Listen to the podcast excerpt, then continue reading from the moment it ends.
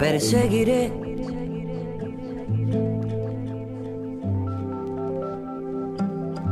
Los rastros de este afán.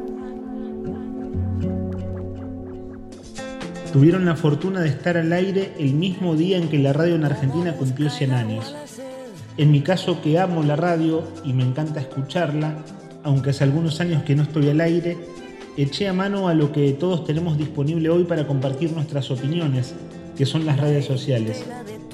Esa tarde encontré un viejo suplemento donde aparecía una entrevista del programa de radio que hacíamos entonces y compartí lo siguiente. La radio. La imagen no me favorece casi nunca, pero es de lo más viejito que encontré en blanco y negro de una charla con el estimado Claudio Cacho Álvarez, que salió publicada en su entrañable Habladurías de LU12 y la opinión austral hace ya varios años. La foto tiene cerca de una década.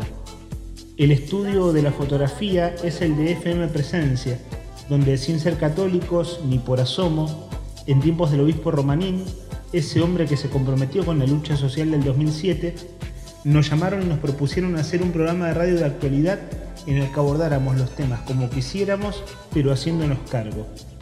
¿Qué mejor propuesta para un periodista? Hacé lo que quieras, pero hacete cargo. En esos años, por ejemplo, se cruzaban las monjas de la radio con los hombres que militaban la ley de matrimonio igualitario, o iban las trabajadoras de las casitas a defender su derecho a trabajar cuando las habían clausurado. Estas palabras me salen como recuerdos, más que con espíritu autorreferencial.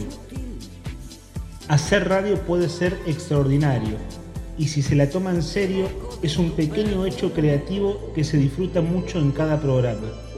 Escucharla también puede ser extraordinario. Lamento mucho, y lo pienso en este momento, que haya periodistas o conductores que se tomen el hecho creativo con tan poca seriedad o casi en las antípodas en cada programa. Viva la radio en sus primeros 100 años. No hay medio de comunicación más lindo.